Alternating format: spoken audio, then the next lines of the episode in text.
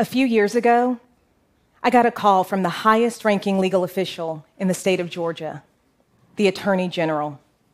That moment was a wake up call. It was 2013, and the city of Atlanta was hosting the Final Four basketball tournament. The AG called to ask if the company that I work for could help sponsor billboards that would be put up around the city as part of an anti human trafficking campaign. He said this was important because sex trafficking spikes with big sporting events and with conventions. And the billboards would help to raise awareness. Now, if I'm being honest with you, my first inclination was to politely decline. Let's face it, there are thousands of things that corporate America could get involved in.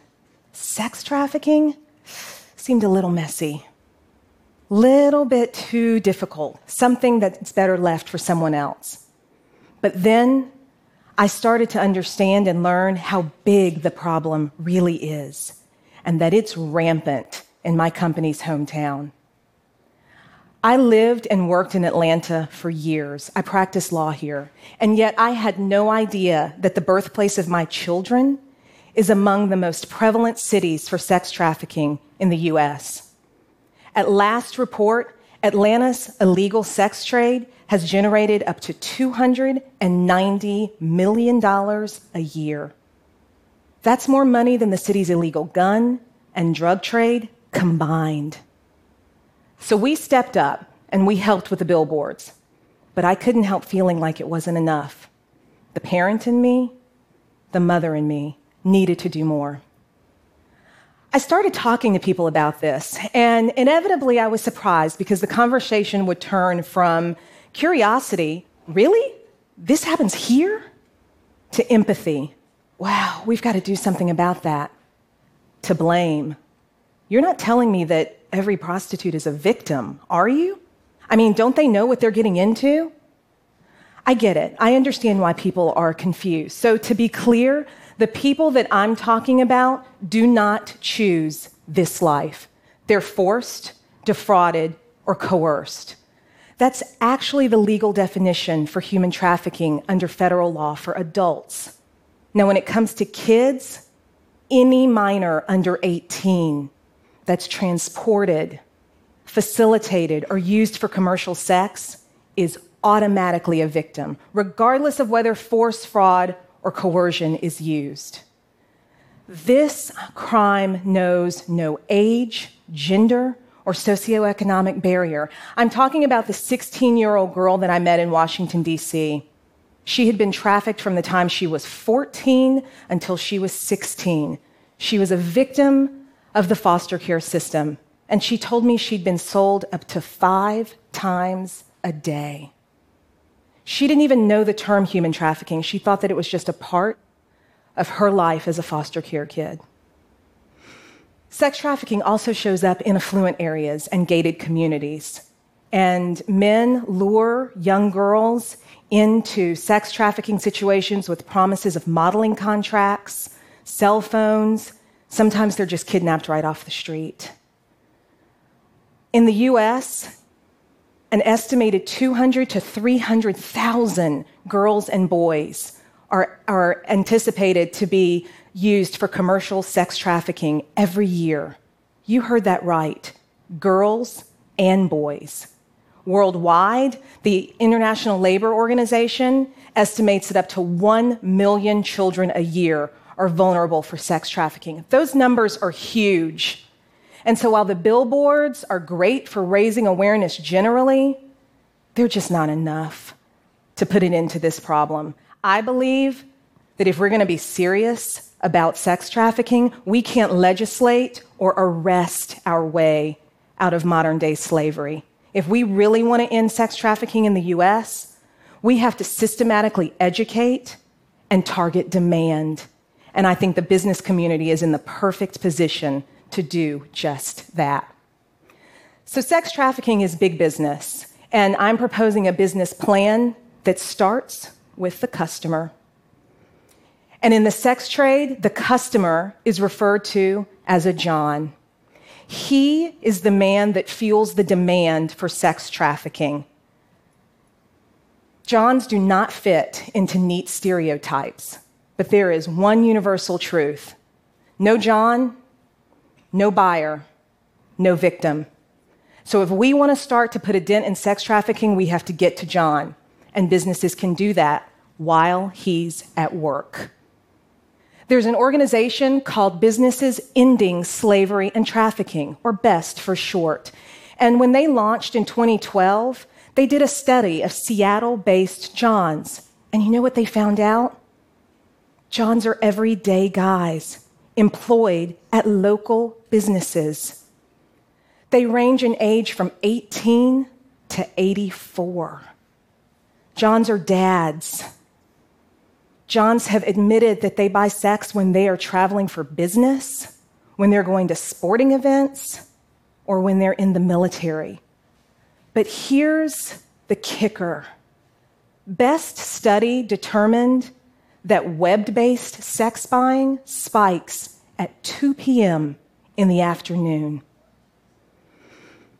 Which means that these Johns are likely buying sex in the middle of the workday. I believe that there's a way to stop Johns in the middle of the workday from buying sex. And businesses can do it in three simple ways. The first is with a policy, a policy that clearly says the company prohibits sex buying during work with company resources or on company time. That's right. I'm saying that your handbook has to specifically give an example that says no sex buying while you're traveling at the international trade show because that's where it's happening. Now, a policy is only as good as its enforcement and its communication. Several studies have indicated from Johns that the best way to deter them is public humiliation and embarrassment.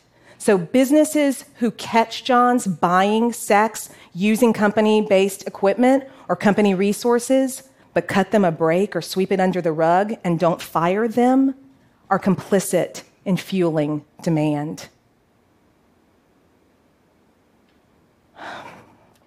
Now, a policy is one of the best ways to start. The second way is educating the workforce.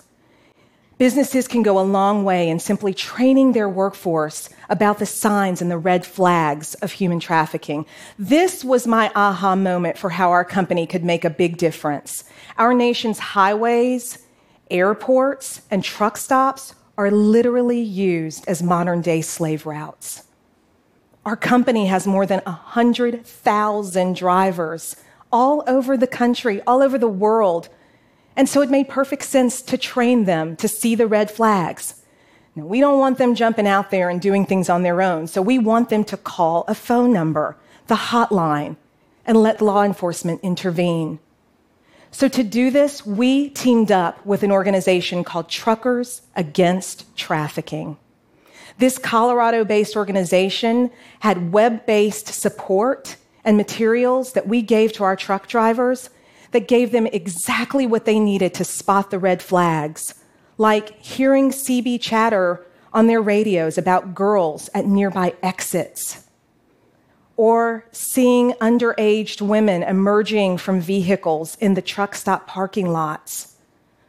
When we rolled out this training, a few brave drivers admitted they had seen these women knocking on the cabs in the truck stops looking for customers. Now, they said that they weren't buying, but they also didn't know enough to make a call. And that's what we want them to do. TAT's organization, Truckers Against Trafficking, also emphasizes the need for men to talk to other men about web based sex buying and not buying commercial sex. They feature men in uniform proudly proclaiming why they don't buy. If we're going to see a cultural shift in this atrocity, we need men talking to other men about the underlying issues fueling demand. Because sometimes Johns don't even know that they're purchasing girls who are enslaved. Which brings me to my final way that businesses can help. Every business has a special resource or a secret sauce or resource that they can bring to fight human trafficking. For example, Visa, MasterCard, and American Express refused to process transactions from Backpage.com, an online sex site that sold commercial sex to the tune of $9 million a month. In April of 2018, Backpage.com and affiliated websites were shut down, and the FBI seized all their assets. Hiring survivors is another way that any company can help. Randstad, an organization that works with companies to find survivors who need good jobs, has an excellent program called Hire Hope. We've used this program. We know that it works. In addition to training their flight attendants and their airline crew, Delta Airlines also offers Sky Miles through a program called SkyWish to survivors to help them escape their traffickers and reunite with their families. There are thousands of things that businesses can do. They just have to decide what to do to join the fight. No one can justify slavery today, but I believe it remains one of the greatest civil rights atrocities of, of our time. Fortunately, the business community is uniquely positioned to help train their employees, to enforce policies, and to help use their special resources to fight human trafficking. And what about you? What if you decided to learn the red flags? What if you decided to look at the signs that are all around you and make a call? There is no penalty for calling law enforcement when you see something that doesn't sit right. Together, we can all protect our children, we can educate the workforces around us, and improve society where we all live and work with John. Thank you.